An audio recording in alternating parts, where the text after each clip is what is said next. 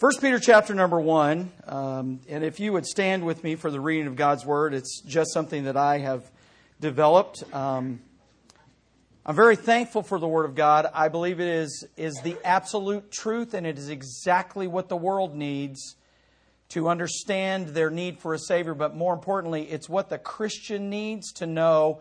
Really, have you ever wondered why things are going the way they are in my life? Why are things moving in this direction? Uh, young people often ask, why are my parents this way? Why is my church this way?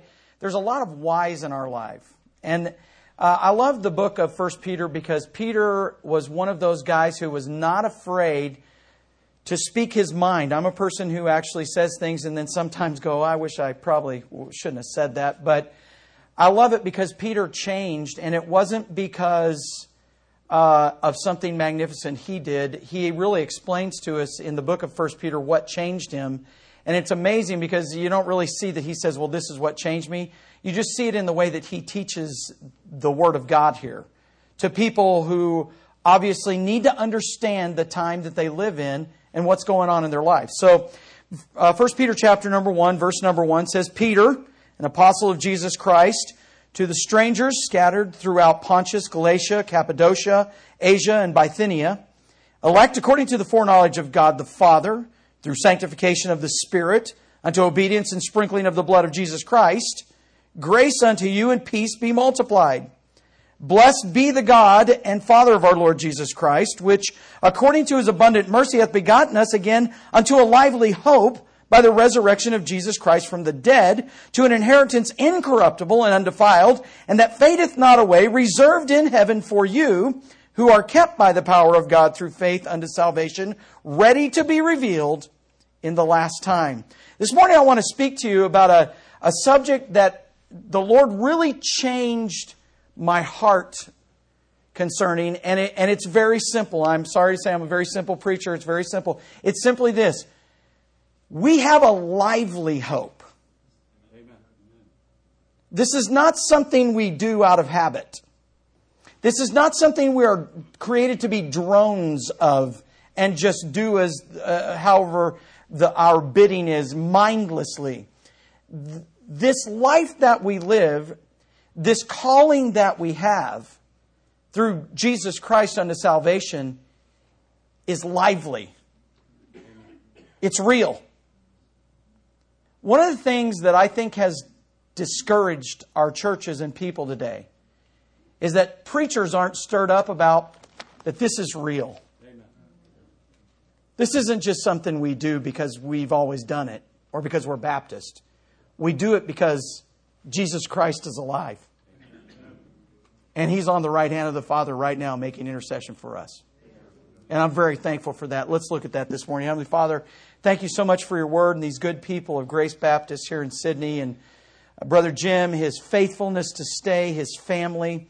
God, what a blessing to see his son playing the piano today. Reminded me of my own son.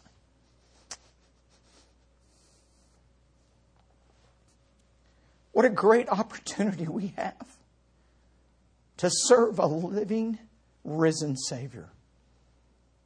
God, I pray today that the, the idea would be conveyed that what we do in you and, and through the power of the Holy Spirit and the work you do in us is because Jesus Christ is alive and this is real. This is something that we should grab a hold of and we should live according to because it's a lively hope that you've given us. I pray today as we look into your word that by the power of the Holy Spirit of God that we would be changed we would just see a little bit, a glimpse today of what we've been given in Jesus Christ. In Jesus' holy name, I pray this. Amen. Thank you. You may be seated, and thank you for your attention to the Word of God.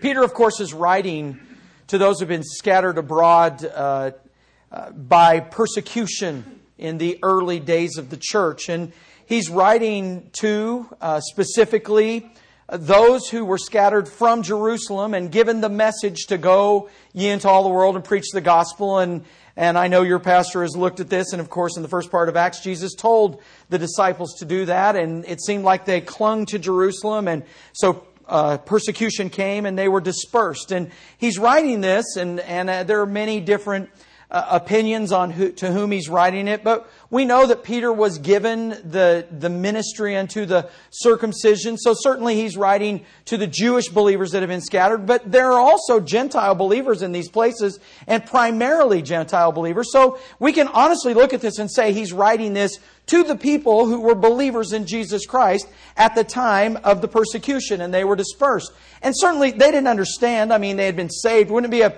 a bummer if something came in here and dispersed you from Sydney? Maybe you've lived here all your life and suddenly you find yourself under persecution. You have to move away. Uh, I know the class that the pastor has downstairs.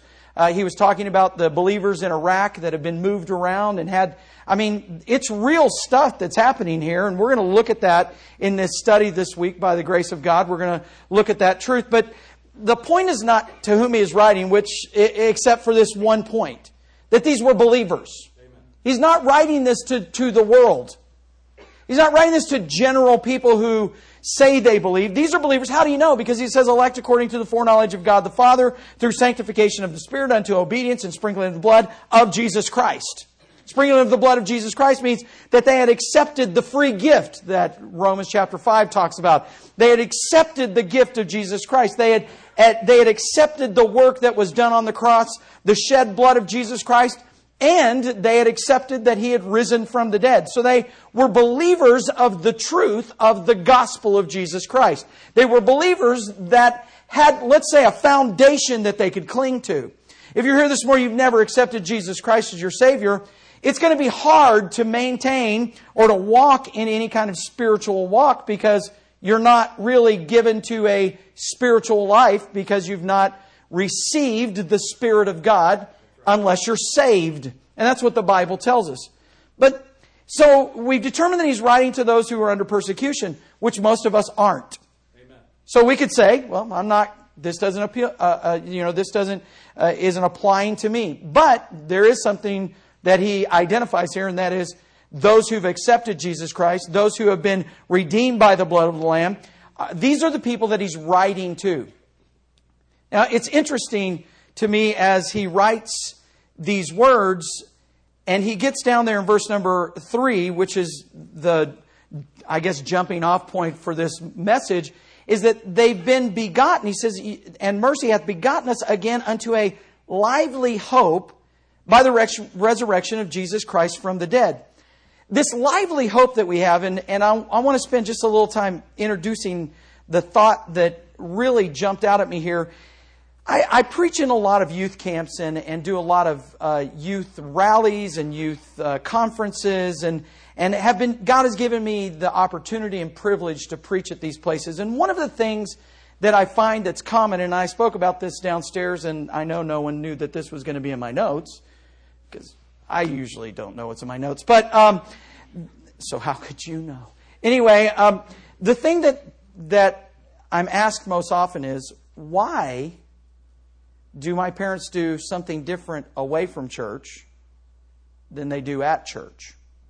Why are they one way here and and and I've heard many many testimonies, and I'm not going to go into the testimonies, but certainly they're heart wrenching uh, one of the young people might say, My mom and dad, uh, they act like they love the pastor at church, but when they get home, they, they fillet him. They, they, have, they have pastor for lunch.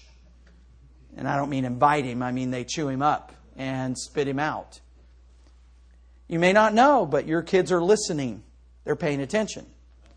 And so, as I desired to find an answer why are people this way, I came to a conclusion, and it's simply this we say we believe a lot of things, but do we really believe that Jesus Christ is alive and that we have a lively hope that's working in us? I'm convinced that people get saved and they really. I, don't think any Christian sets out to be a horrible Christian. I, I want to be a horrible Christian. Anybody want to join me in the horrible Christian class? We're going to learn how to be wicked. Well, nobody needs a class like that. We're already wicked. We're, that's who's? Josh class. Josh's class. Okay. Um, I don't know Josh, but evidently he's wicked and is a, a leader of wickedness. So, uh, but you only you only follow the leadership that you've been given, and so um, So, Brother Josh blamed the preacher. But uh, the truth is, we don't need a class in how to be wicked. Does anybody in here need a class to be wicked? I mean, there's not a person, very many people. I, I know there are good people here. Come on, you're good. But there are not a lot of people who can say, I've been perfect all my life. I've, I've really got a. We haven't. And so when, when we accept Jesus Christ, I don't think we recognize that there's a work that begins in us at that point that isn't just waiting for us to be redeemed out of this world or to, you know, be raptured out and finally I won't be wicked. There's a process that's going on in us that and, and must start with the premise that the one working in us is truly alive. This is a lively hope that we have. It is not just a practice that we do. And I, am sad to say that so many people got caught up, have been caught up in the fact that everything we've done for how many ever centuries or whatever, or, or thousands of years, is a practice that we follow, that they disallow the work that God is doing because Jesus Christ is alive. If this was, uh, if this was another religious belief, Jesus Christ uh, and Jesus Christ would not be the thrust and the main theme of redemption, then we could say if we were uh, celebrating Buddha, well, he's dead. He's not alive. They worship his toes in places. They have temples built around a toe. It could be anybody's toe, but they say it's Buddha's. I mean, come on, that's a dead religion. Who wants to worship a toe? Think about it. Yes, I went to the toe temple of Buddha, pilgrimage and all. That doesn't sound like a lively hope at all. But you can know, according to the Bible, that Jesus Christ rose the third day according to the scriptures. There's a difference there. I don't worship a toe or a the Shroud of Turin. I don't.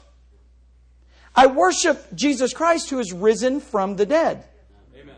If that is true, and interestingly, uh, I don't, and I'm sure again that you understand this, but you may not. So let me just say, if you read Acts and the messages the apostles preached, they did preach the death and burial of Jesus Christ, but the big point in their messages, and the thing that drove them was that Jesus rose from the dead. So many times we get caught up. I mean, come on, my hope cannot be in politics. I don't care what political side you like, take, independent, Democrat, uh, Republican. I, I really don't care what your political affiliation is. There's no hope there. It's disappointing.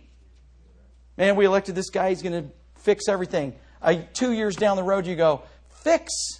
He messed up everything. And it doesn't matter what party you're affiliated with. Come on, if your hope is in a party, it's not a lively hope. It's not a realistic hope. If your hope is in your family, families disappoint. I love my children. I love them. I love my wife. I certainly do. But they're human beings.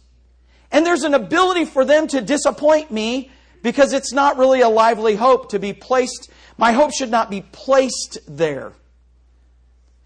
This lively hope that he speaks of is a life changing hope. It's a hope that puts me on a different level of life.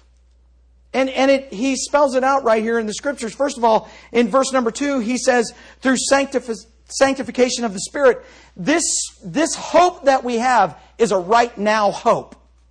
It's a hope that we're not only waiting on, which is a great hope, but it's a hope that is working in us right now, a process of sanctification. It is a process that the unsaved do not have. Uh, here's the beautiful thing about this section of Scripture I cannot sanctify myself. So no good that I do will make me more acceptable to God. Because my righteousnesses are as filthy rags.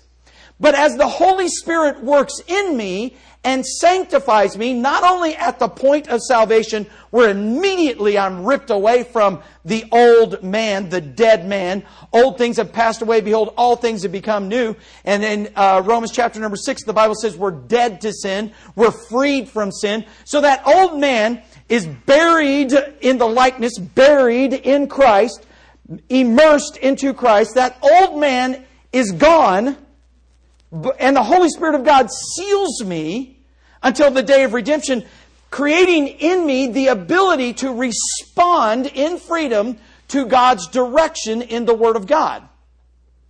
I can't do it though. So, every time I would do good, I find that there's a law. Evil is present with me because my flesh is evil. So, what do I depend on? You know why Christians are disappointed today and discouraged? because they're trying to do the work of the scriptures and the Holy Spirit work that only the Holy Spirit of God can do in us.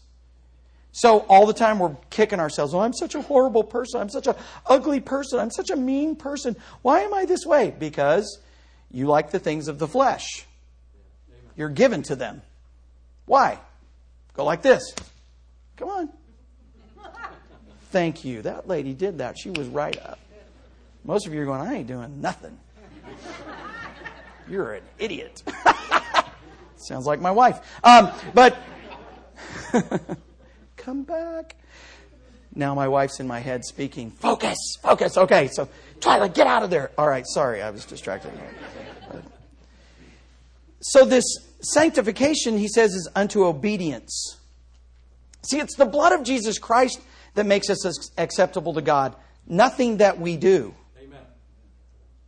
And, and I'm afraid, I'm very sad to say that young people and, and, and folks of middle age and folks, young married people and, and even older Christians are so disappointed that they live in this world and that, and that, that doesn't seem like anything is moving or changing in me. But see, whether you know it or not or whether you like it or not, once you accept Jesus Christ, the Holy Spirit of God does begin to do a work in you. Let me ask you this. and I love to do this to encourage people. When you look back on your life before you were saved, just look back three or four years. Do you feel the same way about certain things that you used to? For instance, like let's say that at one time you were given over to uh, to non-tithing. Let's say that you didn't believe in it, but now you look back on it and say, "Well, I've always tithed," thinking that that's just what I do. Are there things in your life that Somebody might say, you might be, you might used to have been a drinker, and you say, well, I don't drink. Well, why don't you drink? Well, come on. Do you remember the time where God said and, and worked in your life where you just, it, a lot of people don't have, I don't have moments where I go, this is where God took this away. It's usually sometime I'm looking back and I'm going, when did I decide that that was wrong to do? You know why? It's the Holy, when the Holy Spirit does the work in me and is sanctifying me and separating me and moving me, what happens is I just become obedient to the scriptures and it's not usually a big red letter banner day in my life. Not every sin I've given up can I go back to and say, that was the day that I decided that I was not going to do X. I usually look back and go, that is amazing. I don't think like this anymore. Brother Jim and I were talking about this uh, coming back from Indianapolis. Uh, just things that we used to think were okay that now we, even preaching, how the Holy Spirit of God changes in you the things that you understand of God. It's a growing process. You know, there's so many people that expect, well, this person got saved, and so I expect them to be in this box. One of the things that I, you know, we live in Kansas, and Kansas is kind of in the Bible belt, so to speak. It's, it's, I don't know where the belt is exactly. You know, they, well, anyway, I've always believed a belt was to hold pants up, but the, there's a Bible belt there, and, and we're supposedly in the Bible belt. And certainly there's a, there are, there's a movement, there's a group of people that are independent Baptists that believe that if you're going to come to church, you've got to look like, smell like, have your hair like, da da da da da, da da da da da. Do you know what? If God does the work in you and you move in that direction, it will last a lot longer than if someone legislates that to you. And Peter wanted them to know the Holy Spirit of God is working in you. This is the hope that you have. You're not going to remain the same, although you think you may still be the same. God is working in you to sanctify you by obedience. And then he says this grace unto you and peace be multiplied. Grace and peace are often together in the scriptures and are only by having peace with God through the blood of Jesus Christ, having experienced his grace. You cannot have peace with God in your works. You and I cannot have peace of God in presenting ourselves and making ourselves presentable unto God. Why was that necessary for him to write? Well, as you know, uh, or may not know, there was a strong movement in the Judaizers that they were promoting a lifestyle that said if you're going to be of Christ, you also have to do these things that the Jews have done, and you have to participate in their type of worship and their type of separation. And so he's saying to them, the grace and peace, the, the peace that's multiplied unto you is because of the grace of God, which is multiplied unto you by the blood of Jesus Christ. In other words, Jesus Christ is the only where, only place to obtain the grace and peace. There's no grace and peace in the world. Jesus told the disciples, My joy I leave with you. Not uh, giveth I unto you, not as the world giveth, giveth I unto you. See, the, the joy and the peace that we've been given of Jesus Christ is not like the world. And, and as we get into this a little bit later, you're going to go, oh, I see why that was necessary to say.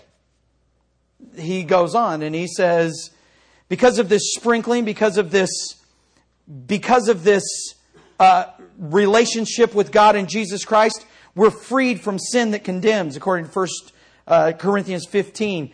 The Bible tells us that uh, because of the gospel that was preached, there was a freedom. And because of that freedom, we understand that Jesus Christ is risen from the dead. And that fact that Jesus Christ is risen from the dead gives me a hope beyond this world. It's a freedom to hope beyond any hope that I can muster up in the world. It's a freedom that is founded in the resurrection of Jesus Christ, according to 2 Thessalonians chapter number 2. We're set on a course. We're, we are living this out. Let's, let's turn to 2 Thessalonians. This is.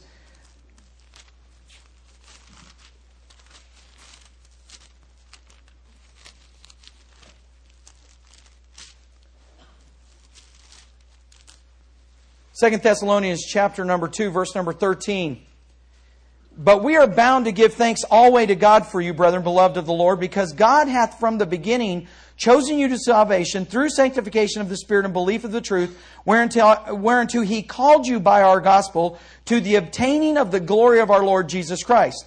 Therefore, brethren, stand fast and hold the traditions which ye have been taught, whether by word or epistle. Now our Lord Jesus Christ himself and God, even our Father, which hath loved us and hath given us everlasting consolation and good hope through grace, comfort your hearts and establish you in every good word and work. He says, when you accepted Christ, you became elect. And when you became elect, you entered into a relationship that extends to you as the Word works in you, a good Word and good work that continues to work in you, which gives you hope in the fact that I don't have to do this work of sanctification.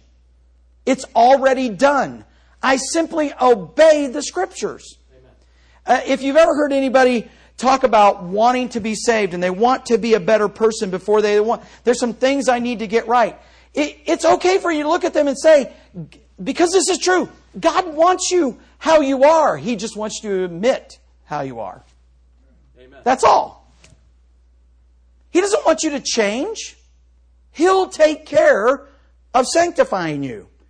I, this may not be a big deal to you, but the, the biggest fight young people have, and, and I believe Christians have, is this discouragement with their inability to live up to God's standards. Hey, God doesn't expect you to live up to His standards. He's going to live you up to His standards.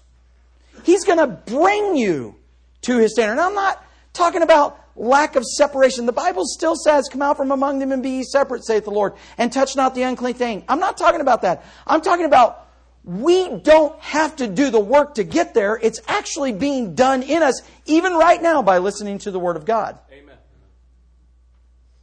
Don't, when you see some Christian that is not living up to your ability or spiritual understanding, don't belittle them. Pray for them and ask God to continue to do the work in them that they will come to the, the level and the position of just obeying. Because I'm going to tell you, one time you weren't as sanctified as you are now. That's right. We are so quick to judge others because they're not at our level. You know what my hope is? I can look at, and I'm not saying this trying to be funny, although it'll probably come off. Anyway, I'm not looking at, well, Brother Jim Alter sets the standard, and if I'm not at that standard, I'm so horrible and I'm not as good as he is. Because I'm, I'll assure you, there are people in this church that Brother Jim would go, I'm not even up to their spiritual standard. You know what I have hope in?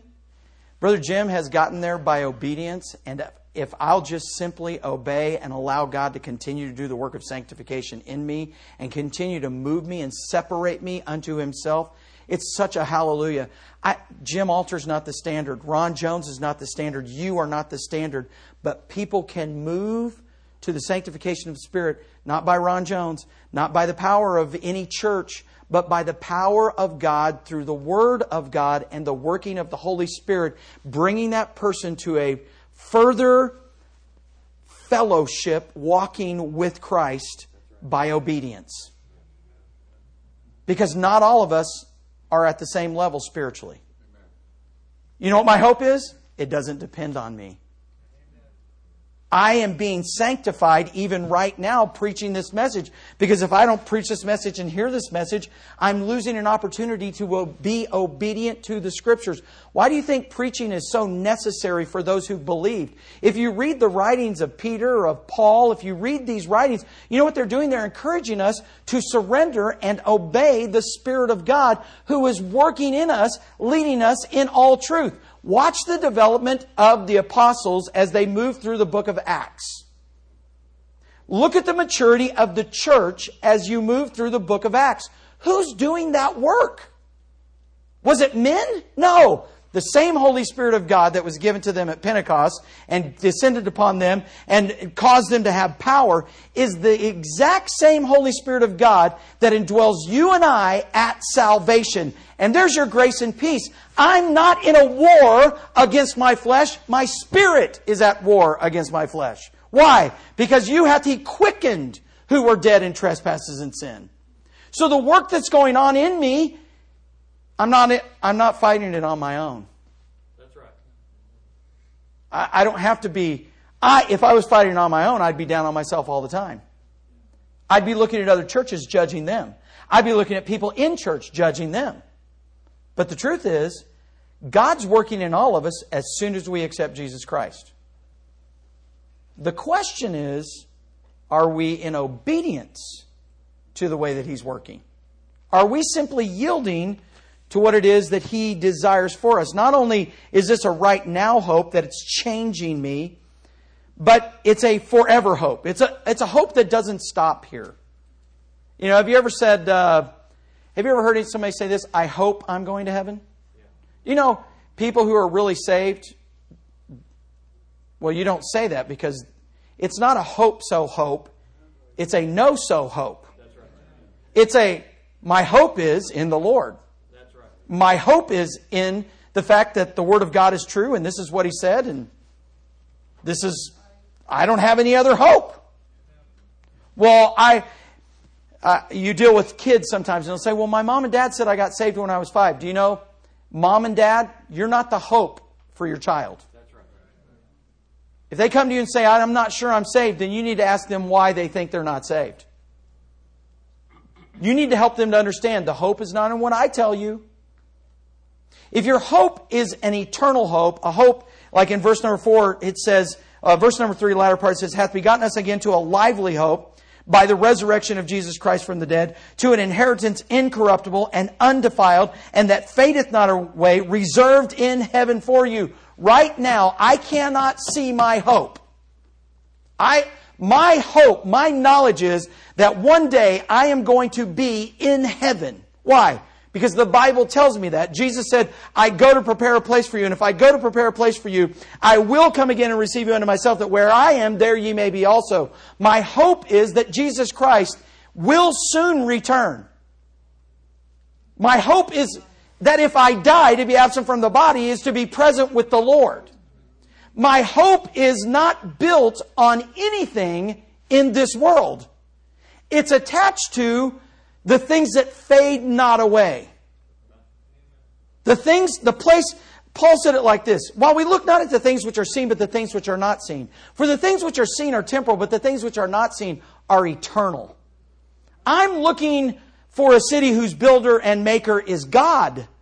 My hope is not in anything in this world, not in my job, not in my family, not in my car, not in my uh, position at work, not in my finances. My hope is in things that fadeth not away. It's said of the Apostle Paul, especially, that the closer he got to the end of his life, the more he began to live for the hope that was before him out here, the heavenly hope, rather than the things that were the, his driving force in reaching the people with the gospel. Not that he didn't, but that began to be his driving force.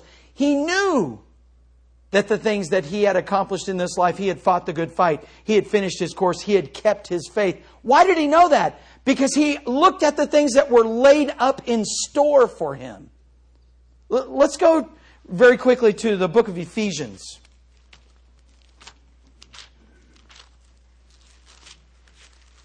People say that Peter and Paul's messages were not compatible. I beg to differ. In fact, Peter will say that they were. So there's no sense in us even guessing because the Bible says that they will. Yeah. Verse number two, or verse number one of chapter number two.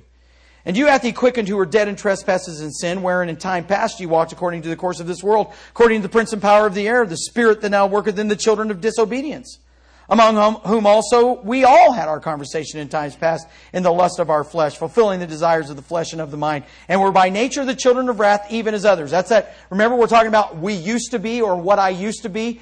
We all had that. That's exactly what he says. There's the comparison is that we've accepted Christ and have been obedient to the Spirit's direction according to the Word of God. But God, who is rich in mercy for his great love wherein wherewith he loved us, even when we were dead in sins, hath quickened us together with Christ, by grace you are saved, and hath raised us up together, and made us sit together in heavenly places in Christ Jesus, that in the ages to come he might show the exceeding riches of his grace in his kindness toward us through Christ Jesus.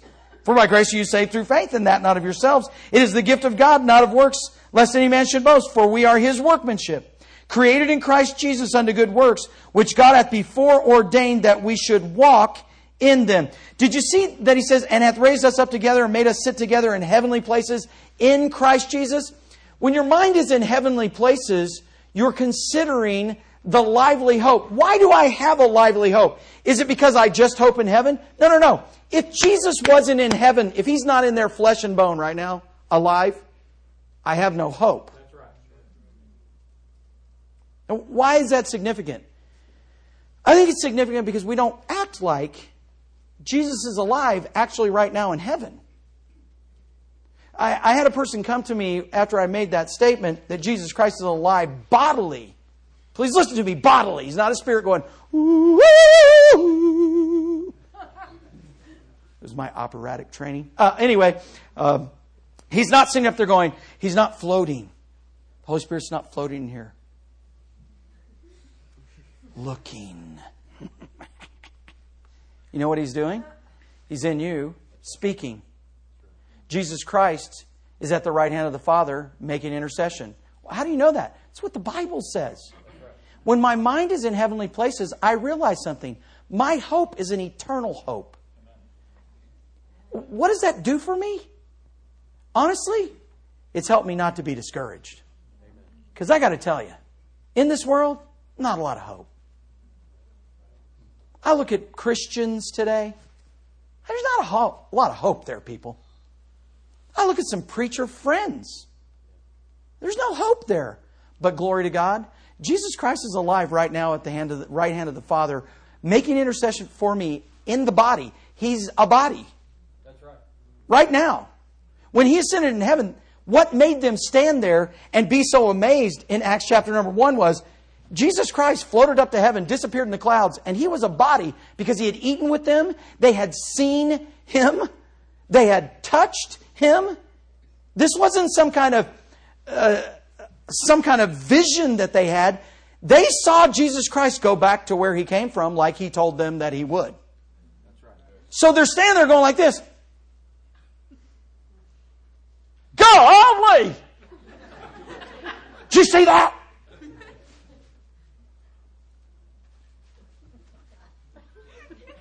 We all we see that's the way I think when I read. Because I see these angels, two in white, coming and they say, You men of Galilee, why stand ye gazing here up into the heavens? It was almost like they say, Didn't you listen to his words? Jesus Christ is alive. Christian, listen to his word. Listen to his word. We have a lively hope. This is not just something we do. We do it because our Savior is alive. And don't just say amen because you've been taught that. Say amen because you know that. Live your life because He's alive. There's no hope in death. But I'm, I do not fear death. Why do you not fear death? Well, because to be absent from the body is to be present with the Lord. I am the resurrection and the life. He that believeth in me, though he were dead, yet shall he live. And whosoever liveth and believeth me shall never die. Here's the question Believest thou this? That belief is what drives us in the lively hope. I don't serve a dead, buried Savior. He's alive. He doesn't want this trunk or treat you have coming up. The, the uh, activities that you do here at the church and trying to reach people, reaching Jerusalem. Man camp. Gutting things. I like that. Just gut it. Boys, look at this. Just get you a handful of guts. Sorry, I'm when he told me that, I was like, yes! Somebody teaching the boys to like that stuff. I love the, just the name of it, man camp. It just excludes women right away. There's no voting. No, it's man camp. I'm sorry. I mean, the qualification is that you're a man, not even that you have facial hair. You know what I'm talking about? So, uh, you'll get that later and go, wow, that was cold. Um, the truth is, that we don't do these things just to do them. Brother Jim gets excited about talking about it. You know why? Because the effect of these things is based in this truth that Jesus Christ is alive, and we're not just doing this to do it. We're doing this to introduce people to Jesus Christ. Witnessing? What are you doing? Look, don't look at witnessing as a labor. Look at it uh, as a blessing to be able to tell people, I have the answer. He's alive. I'm not telling you about some dude we're worshiping because he's dead. And listen, I know we're 2,000 years removed from all of this, and sometimes we get weary about it. And, and many people would say, well, I only, I, if, if Christians say this, well, Jesus came to me and moved on my heart. All you need to do is read the Word of God and just believe what it says. He's alive. God gave us His Word and preserved His Word so that we would know we serve a risen Savior. He, he lives in heaven. And because He lives, I too shall live. I love the fact that this lively hope is not based in a movement. It's not. It's not based in a movement. It's based in a real Savior. Now, let me tell you the people who proclaim that truth since the beginning Baptists. They've always, we've always held to this idea. I was at a Baptist church in Anchorage, and they had a Assembly of God preacher. And the only thing I thought, I wasn't mad, I just thought this. Is there not a Baptist preacher who could preach the Word of God? Which that guy, he just shared. But is there not a person who really believes it? Please listen to me. It's sad that we have to go outside of our ranks to see people that actually believe that Jesus is alive. It's sad to me. Since Jesus is alive, it's a forever hope. He's, he's not dead. He conquered death, hell, and the grave. What does that mean for those who believe in him? I have a home in heaven. It says right there, it's reserved. It's got my name on it. I'm not living for something reserved for me down here.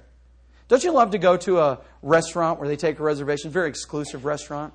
Others have not been smart enough to get reservations.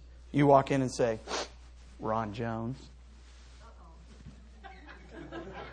Party of four. There's people that are party of two. They haven't gotten a seat. They're party one, but you have reservations. They're ready for you. You walk in, you go, What's up? Sorry, you guys didn't get reservations. Sir. that table right over there, it's even got my name on it. When I walk into a restaurant like that, I've only been to one. They have my name on it. That's what makes the story great. Um, because I couldn't afford to ever go back. But I walked in, they had my name on the table. Now, I don't care who you are. You can be, you know, you're impressed when you see your name on the table in a highfalutin restaurant. You, you say, Well, I'm not easily impressed. The only reason I was impressed, I was thought, I mean, they really reserved this. It wasn't just like, well, if he shows up. They called me the day before and said, Mr. Jones, we're just confirming your reservations. I was like, wow. Do you know every time that we open the Word of God, you can hear this, I'm just confirming your reservation? Just want you to know there's a reservation for you. It's a lively hope. This isn't just something we do. Then, verse number five, I want you to listen to this. Who are kept by the power of God through faith unto salvation, ready to be revealed in the last time.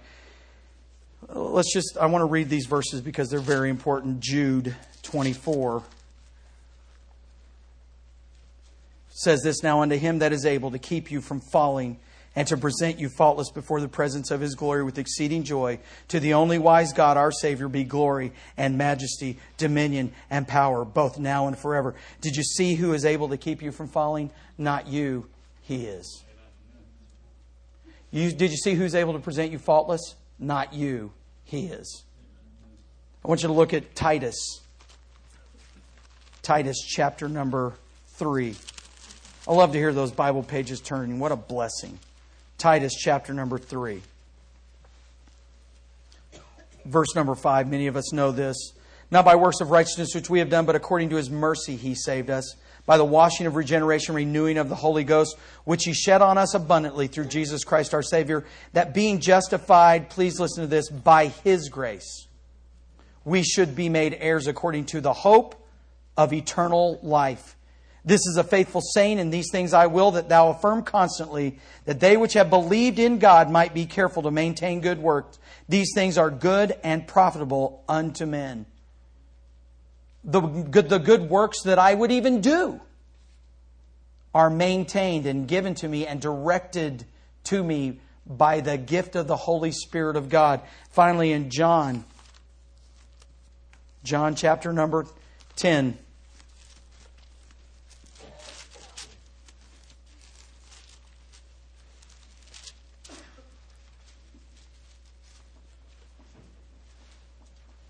Verse number 27 My sheep hear my voice, and I know them, and they follow me, and I give unto them eternal life, and they shall, what's that word right there? Hallelujah. Never perish. Neither shall any man pluck them out of my hand. You know, you can't even pluck yourself out of Jesus' hand, who is in the Father's hand. Wow. What an everlasting, eternal hope that should drive me every time I read this, hear it preached, to hear these words. your reservation has been confirmed.